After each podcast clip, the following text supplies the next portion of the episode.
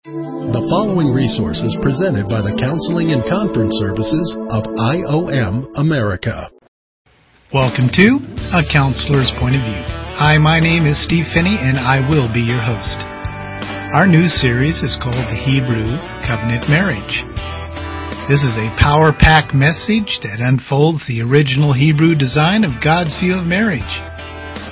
And we are going to be making use of the original Hebrew language and we are going to take a step by step snapshot of courtship, engagement, and marriage.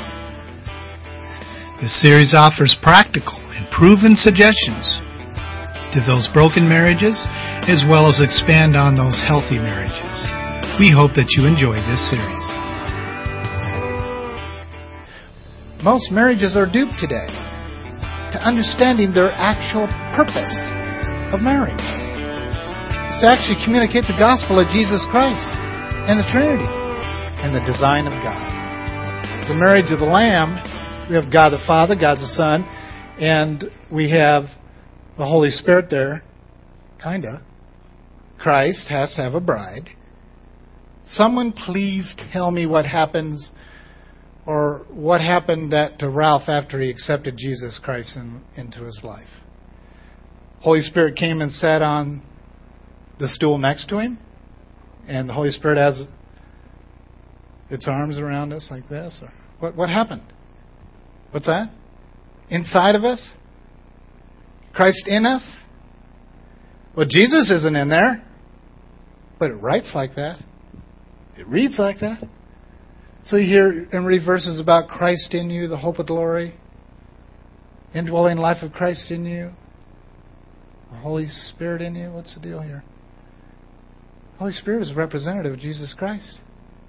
As a woman is representative of a husband, the man. When the Holy Spirit got put inside my mortal body, I am put in a very significant place in Christ Jesus. A little above angels, as it says? Oh, I get it now. Christ in me put me in a very significant, powerful position in Christ Jesus, but yet under full submission. I understand why creation had to take place. I understand why why Christ had to come and the redemption and the and Christ saying, "Just calm down, Peter. I'll send the gift." Because he knew he didn't have him in him yet. Christ kept talking about him. Just it's all right, Peter. I got I have to go and prepare the, the, the chambers, but I'll send a gift. But where is this, Peter? Calm down. I have to go temporarily. I'll be back to get you. But meanwhile, the Holy Spirit's going to come inside you and clean you up and make you presentable. Salvation. Yeah, it's Christ in us. Because I don't think you can separate those two in the Trinity. I think if you drink of the Holy Spirit, you're drinking of Christ. I think you drink of Christ, you're drinking of the Holy Spirit. And when the Father has fellowship with us, James chapter 4, verse 4 and 5, He jealously craves the Spirit of the, of the living God that dwells within us. He's not interested in having us raise our hands before Him so that we can enjoy worship. He wants to have fellowship with the Spirit of the living God inside your mortal body. Go read it yourself. James chapter 4. Read the first eight verses.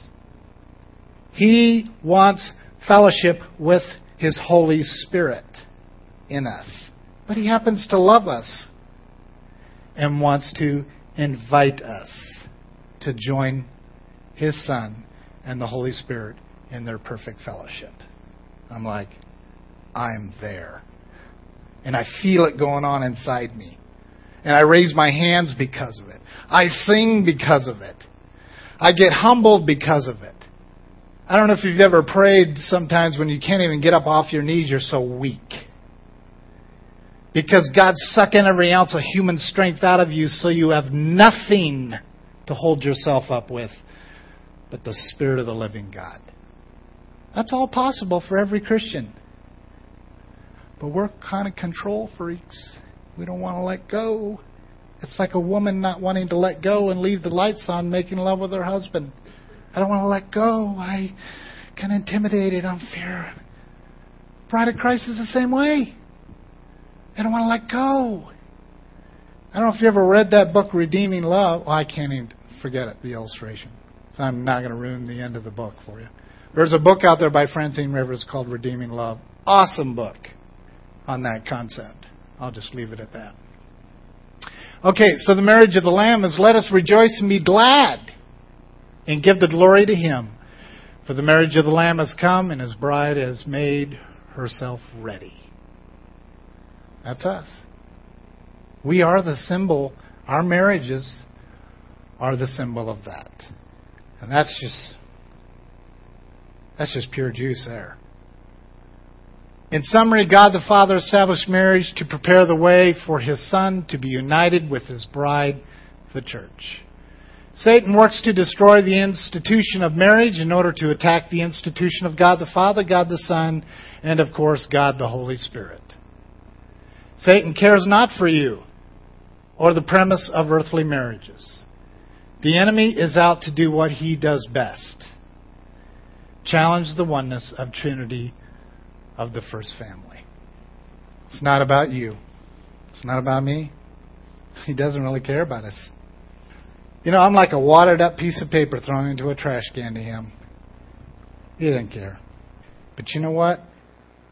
He he cares an awful lot about the Trinity. It messes with his mind. See, because the Trinity, I don't care whether you agree with what is shared or not. I am open, I'm telling you, and the reason why that I believe that I'm as far as I am and loving and embracing the gospel and the scriptures is because I have been corrected more times than I want to mention. This stuff started out half cocked, I can guarantee you. And there's probably still some stuff in it that God's tuning up because I love correction finally. So if you want to go find something in the scriptures to add and tune this in a little bit, please do it so that we can present it clearer, more, more precisely, and more really of a capital T. Now, here's my warning before you take your little break. I don't want to really apologize because I'm kind of not apologizing. But I do need to say this, and the chairman of my board uh, pretty much encourages me almost every conference to say it. He says, Phinney, you are very loud and you're very dogmatic and you're very immovable and you got to tell the people that you're just passionate and you're not trying to offend them. So I do say that to you because uh, you may want to get in your truck and leave after this uh, first session my heart's really right. I just want the truth for you and for me. And so I get really, really cranked up and passionate about this truth. So I don't mean to offend anyone with the strength of way it's said. In saying that, I would like to pray. Father, I want to thank you and praise you for the power of your gospel. And Jesus, I thank you for being our husband and our lover. And I thank you for your touch. And God, every time that I feel your touch, I feel more sin draining out of my body. And I pray, God, that anyone who's struggling either with the words or the way it was said or whatever, I pray you would have them forget me, but Father, remember the truth that will set them free. Please, God, bring them back and God, I know you're healing some people here today. And I just pray that you would touch them and chase away that sin, Father, in Jesus' name. Father, we look forward to hearing you speak in Jesus' name. You've been listening to A Counselor's Point of View. Our topic has been the Hebrew Covenant Marriage. You have now concluded the first part of a three part series of this conference. If you are interested in hearing the entire series, please log on to our website. Click on our resource page. We want to thank you very much for joining us in this series. This resource has been presented by the Counseling and Conference Services of IOM America. For more information about our ministries, visit us online at iomamerica.org. That's iomamerica.org.